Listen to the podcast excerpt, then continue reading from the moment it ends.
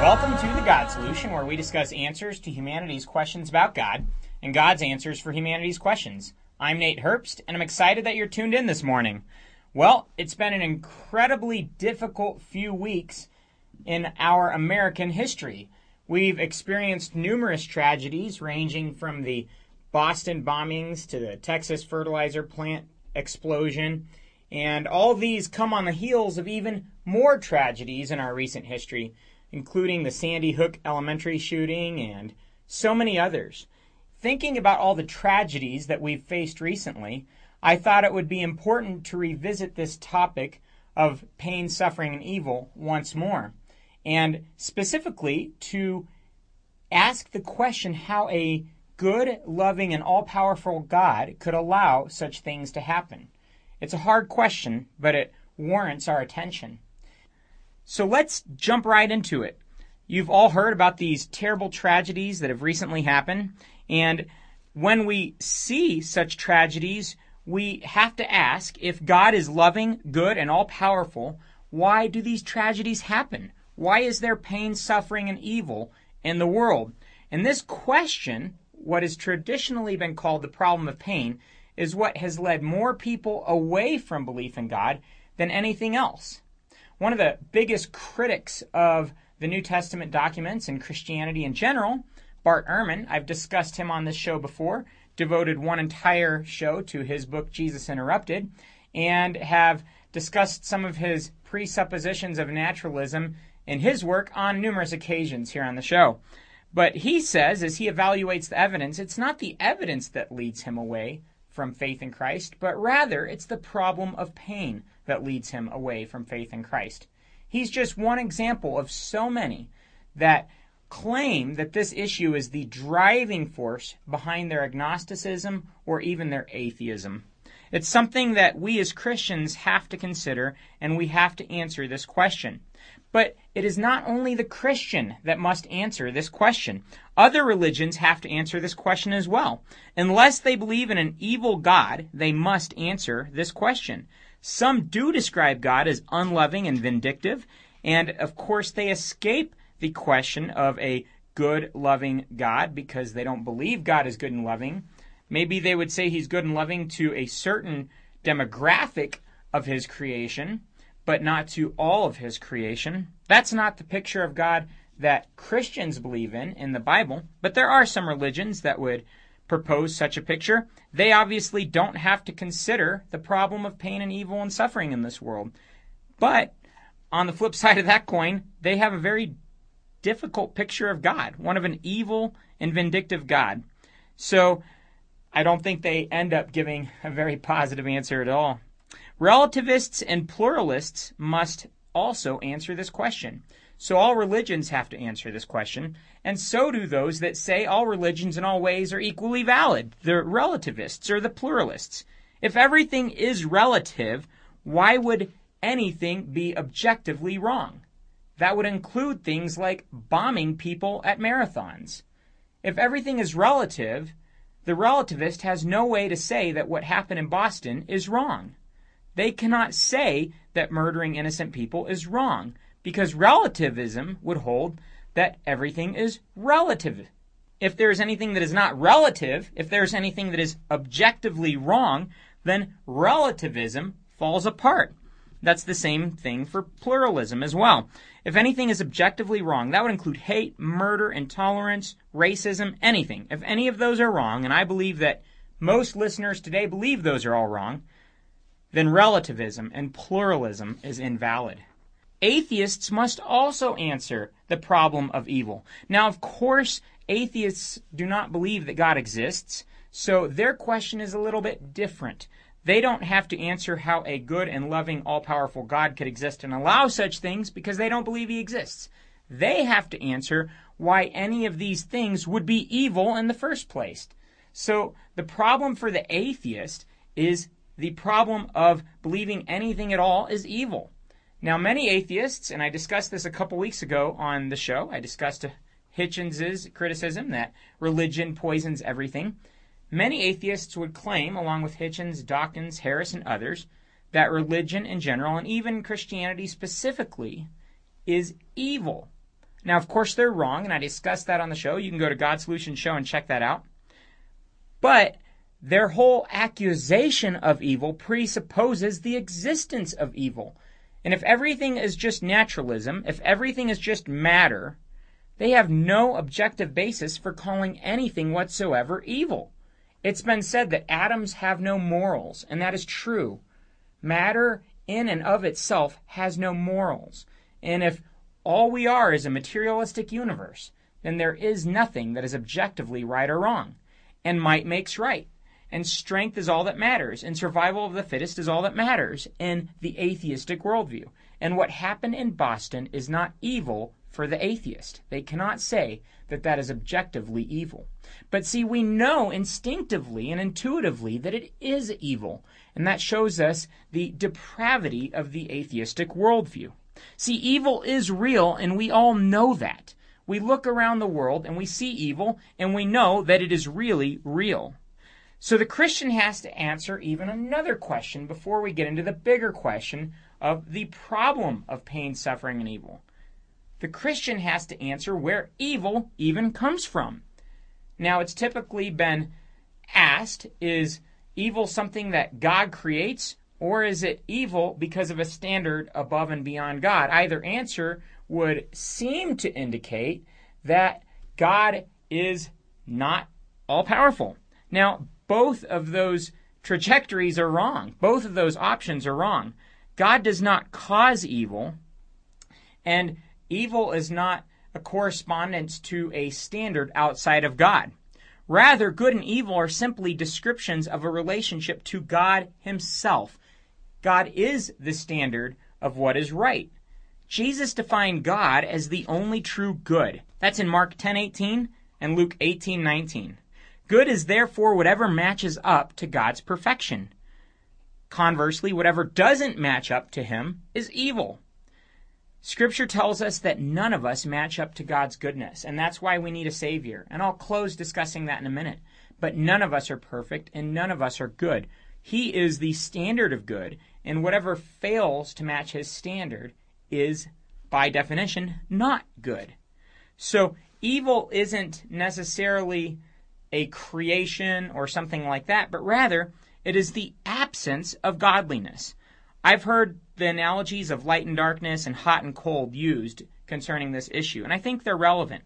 Darkness is not a tangible entity, but rather the absence of light. Similarly, cold is not a tangible entity, but rather the absence of heat. Evil is very real, just like darkness is real, and just like cold is real. And it, like those, is whatever fails to match up to the standard or whatever lacks that standard, in this case, God's goodness. So evil is the lack of goodness, just like dark is the lack of light, just like cold is the lack of heat. I hope that helps you understand this issue of evil. Sin is evil, and more evil than any of us sinful people could ever imagine. When I decide to do my thing and not God's thing, when I go my way, not His way, I sin, and that's evil. And that is a big part of the cause of the evil that we see all around us. It's not the only cause, however. There are two different sides to the issue of pain, suffering, and evil. There's the human component, and this is the component that I just discussed. Our own sinful, selfish choices cause pain, suffering, and evil to others. We saw that in Boston. There's another side to this issue as well, though. There is natural pain and suffering, or natural disasters things that happen in the environmental sense that cause tremendous pain and suffering that are not necessarily caused by a human decision. The Bible tells us that because of our sin, the whole universe is under a curse. In Romans 8:20 through 22 we read, "For the creation was subjected to frustration, not by its own choice, but by the will of the one who subjected it, in hope that the creation itself will be liberated from its bondage to decay and brought into the glorious freedom of the children of God. We know that the whole creation has been groaning as in the pains of childbirth right up to the present time. So all of creation, the entire universe, is in bondage to decay because of our human sin. We see that every day when we look at selfishness even now in our society, how it leads to things like pollution, and it leads to all sorts of other natural and environmental evils.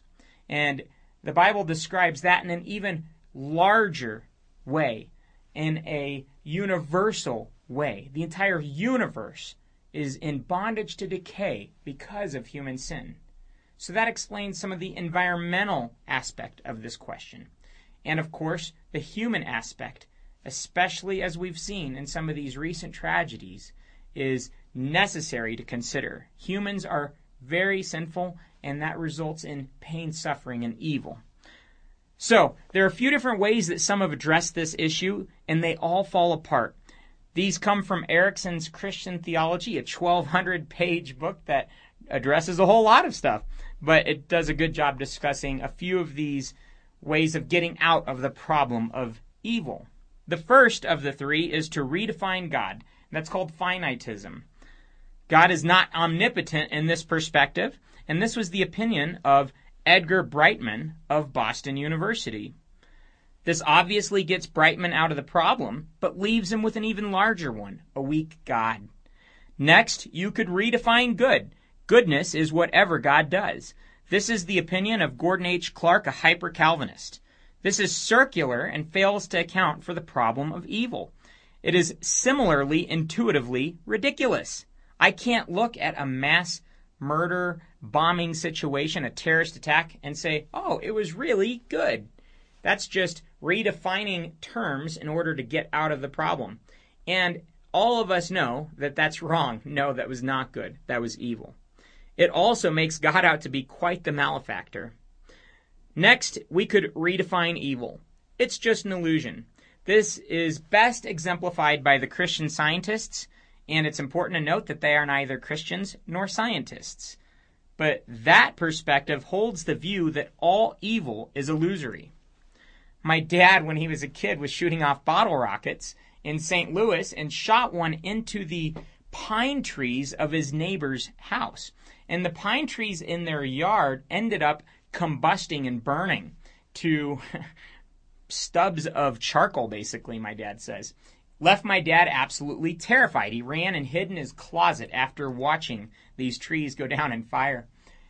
The neighbors returned home, and they were Christian scientists themselves, and they were not mad at my father because, in their minds, it was just an illusion. Evil is not real. So, hopefully for them, it gave them some peace during that tragedy. But I think ultimately we know that such answers are meaningless. We know evil is real, and just pretending that it's an illusion doesn't get us out of the real problem of pain, suffering, and evil. This fails to answer the question and it fails to give real hope. We all know that pain, suffering, and evil are very real. That being said, it's important to now turn to the biblical perspective on this issue. A great place to start when we consider what the Bible has to say about pain, suffering, and evil in the world is the story of Job. We see Job, a righteous man that loved God, enduring a tremendous amount of pain and suffering because of the evil decisions of Satan himself. Satan was allowed to do evil. God did not do the evil, nor did he cause the evil, nor did he wish the evil, but he allowed Satan to do the evil that he desired in a way that ended up resulting in good. That's obviously a very short summary of the book of Job. I'd encourage you to pick it up and read it yourself. You'll get a lot out of it. It's probably the oldest book in the entire Bible, and it's a great, great perspective on the problem of pain, suffering, and evil. But that being said, we see a little bit of the answer from the biblical perspective. The fact that God does not cause or wish evil on anyone, but that he can allow it for a greater purpose both in our lives and the world as a whole. I hope you'll tune in for the second half of the show to hear that extrapolated in a little more detail. If you're just tuning in, you're listening to the God Solution on KDUR 91.9 and 93.9 FM here in Durango and KDUR.org online. I'm excited that you're listening. We're talking about the problem of pain, suffering, and evil in the world. As you know, we've recently had several large tragedies here in our country. Some have left a lot wondering how could a good, loving, and all powerful God allow such things to happen? This is a question that everyone has to answer, even the atheist, as I said previously. But we're discussing now how the Christian answers this. Now, part of the answer arises from the fact that God has given us a free will. Some would argue against that free will. They fail to realize that every command of Scripture presupposes the choice to obey or disobey, and the entire Bible is full of stories of those who obey God and those who disobey Him. God explicitly describes our free will in various places, and one of my favorites is Deuteronomy 30, verses 15 through 20. It says, See, I set before you today life and prosperity, death and destruction. For I command you to love the Lord your God, to walk in his ways, and to keep his commands, decrees, and laws. Then you will live and increase, and the Lord your God will bless you in the land you are entering to possess. But if your heart turns away and you are not obedient, and if you are drawn away to bow down to other gods and worship them, I declare to you this day that you will certainly be destroyed. You will not live long in the land you are crossing the Jordan to enter and possess. This day I call heaven and earth as witnesses against you that I have set before you life and death, blessings and curses. Now choose life, so that you and your children may live, and that you may love the Lord your God, listen to his voice, and hold fast to him. For the Lord is your life, and he will give you many years in the land he swore to give your fathers, Abraham, Isaac, and Jacob. The reality is that we have a free will. We can choose good or bad, just as we just read in Scripture.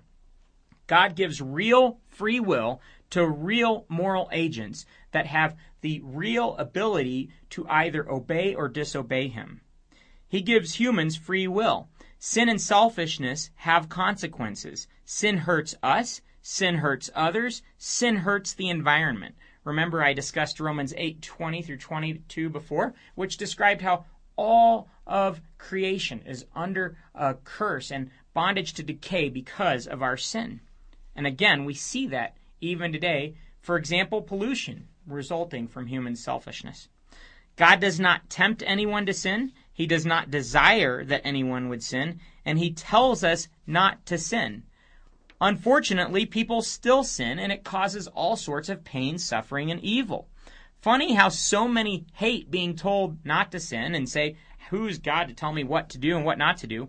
Yet they fail to recognize the very good reason for such commands our protection and the protection of so many others. He allows us to sin because He's given us a free will, and that sin often has terrible consequences. In His sovereignty, though, He can turn even those tragedies around for good. Humans are a big reason for the pain, suffering, and evil in the world. I shared recently how G.K. Chesterton answered a survey question or an essay question in London about what the problem with the world was, and he said, I am. Great answer, hitting the nail on the head. Human free will is a huge component of the problem of pain, suffering, and evil in the world. He also allows spiritual beings the freedom to do evil. Satan is very real, and his entire purpose, the Bible says, is to steal, kill, and destroy. That's in John 10:10. 10, 10. Jesus defines him as the ruler of this world. And 2 Corinthians 4 4 affirms that, describing his evil intent for the world as well. He is a big reason for the pain and suffering and evil that we see all around us. Again, to summarize, God has given real power to real people and real spiritual forces, yet he restrains them, keeping them on a very short leash. The evil he allows is allowed with a greater purpose in mind. And I'm going to describe part of that purpose now. God allows pain, suffering, and evil for a greater purpose. He works out everything according to his will, scripture tells us. Ephesians 1:11 says God works out everything in conformity with the purpose of his will. Somehow, in his sovereignty, he is able to give real free will to real people that cause real problems here on this earth. Yet, he can take even the worst of those problems and turn them around and work them and their consequences in conformity with his will for the greatest amount of good. Peter Kreeft of Boston College gives the following example He describes how if there were a bear caught in a bear trap and you wanted to release the bear from that trap, you would try to maybe pry open the trap with a crowbar or something of that sort while restraining the bear so you yourself would not be eaten. The bear, of course, would think this was terrible and would be writhing in pain and more angry than he was when he was just trapped in the trap. You, meaning to do good to the bear and to protect the bear and to save the bear, would be seen by the bear as the agent inflicting evil upon it. It's a good example that I think we have to consider how God could use the evil that we see all around us for a greater good. I've heard another analogy of a tapestry. When you see a beautiful tapestry and you look at it from the front, you see the picture that was meant to be seen, a beautiful, beautiful picture. However, when you look at it from the back, you see nothing but lines and patterns that seem to mean nothing and frays and strings going seemingly nowhere. We know that depending on your vantage point, you'll see either a beautiful picture or chaos. It's the same for us here on this earth. We see the chaos, but we don't yet see the vantage point from eternity as God sees it. C.S. Lewis describes how God can allow pain for a better good in the problem of pain, stating, We can ignore even pleasure, but pain insists upon being attended to. God whispers to us in our pleasures, speaks in our conscience, but shouts in our pains. It is his megaphone to rouse a deaf world. God allows pain to truly get our attention, to result in the greatest collective good, the greatest individual good, and His plan and glory. See, the Bible tells us that God determines the times and places that people would live. He is sovereign over history, allowing what happens in history so that men will reach out and find Him, so that women will reach out and find Him, so that people will come into relationship with Him. That's in Acts 17, 26 through 27. Next, God allows evil for the greatest individual good. A great example is children and discipline. Sometimes my children do bad things, they disobey me, and I have to discipline them. They hate timeouts. They don't like timeouts. They don't like not getting treats. But sometimes those things happen as a form of discipline. They would consider it painful, and they would probably consider it suffering. In reality, it's working in them a good character and a whole lot of future good. Similarly, there have been times where I've told them not to do something and they've wanted to persist in doing it, and I've allowed them to do it, knowing that they would have natural discipline, if you will, allowing them to face the consequences of their action. Now, of course, if there's anything dangerous, I'm going to protect them from that.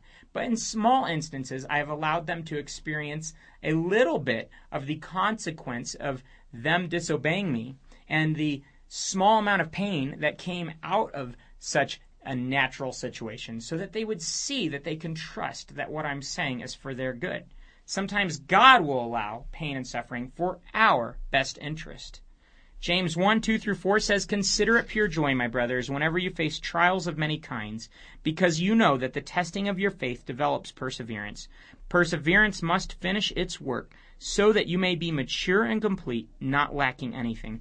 And it was with that concept of understanding God's plan that Paul was able to say about his own pain and suffering Therefore I am well content with weaknesses, with insults, with distresses, with persecutions, with difficulties, for Christ's sake. For when I am weak, then I am strong.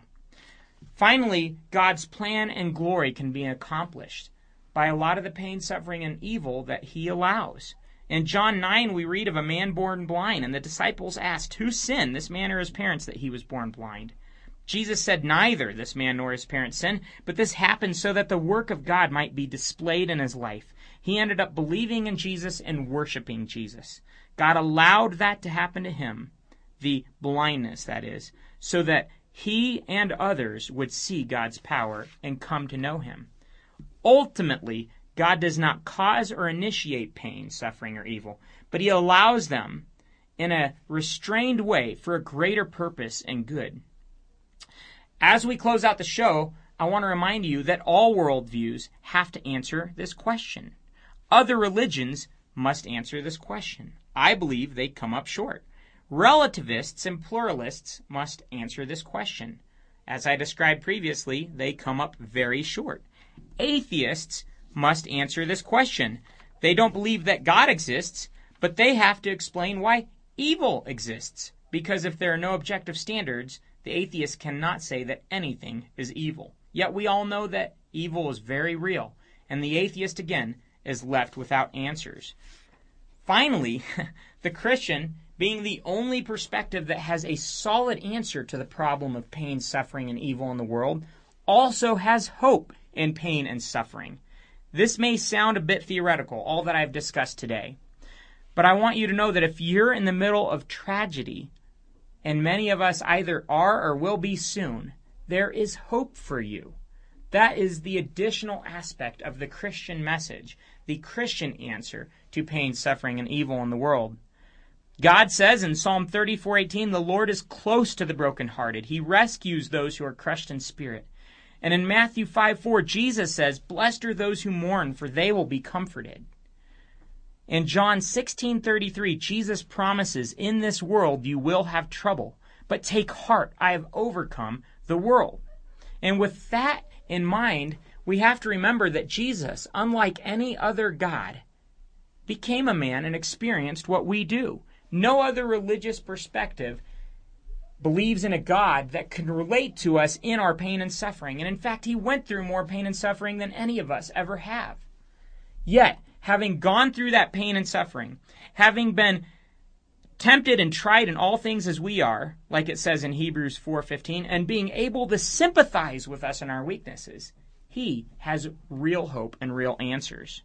And with that in mind, he says, Come to me, all you who are weary and burdened, and I will give you rest. That's in Matthew 11:28. So if you're weary and burdened with pain, suffering, and evil, with the consequences of others' evil or just natural issues, know that Jesus says, Come to me, and I will give you rest. I will give you comfort. I will walk with you. He says that He'll give the Holy Spirit to anyone that believes in Him, and He actually calls the Holy Spirit the Comforter. See, Jesus says that he came to give life and to give life in abundance to all those that follow him. That's the opposite side of the spectrum from Satan who comes to steal, kill, and destroy. Finally, for those that love Christ, he says that he will work all things for the good of those who love him, who have been called according to his purposes. That's in Romans 8:28. And it's the ultimate good news for every Christian that's going through hard times and through pain and suffering.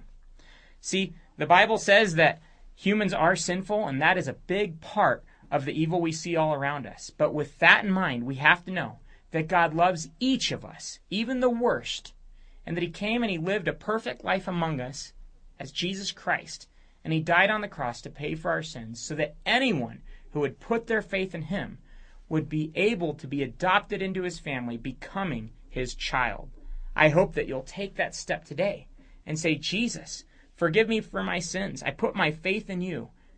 Be my Savior and Lord and make me the kind of person that you want me to be.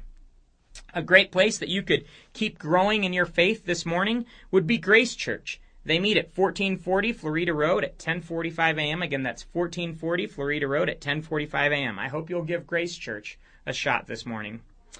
Get all of our previous shows at GodSolutionShow.com and please let us know what you think. I really appreciate your comments and questions. And even if they're negative, I would love to talk with you or even discuss your issue on the air. Just call in and let us know. Remember, an open mind, honest heart, humble disposition, and diligent search always lead to Jesus. And when we consider the problem of pain, suffering, and evil, I believe the Christian worldview has the best answer and the only answer that gives true hope to those that find themselves suffering. Thanks so much for listening. Have a great Sunday.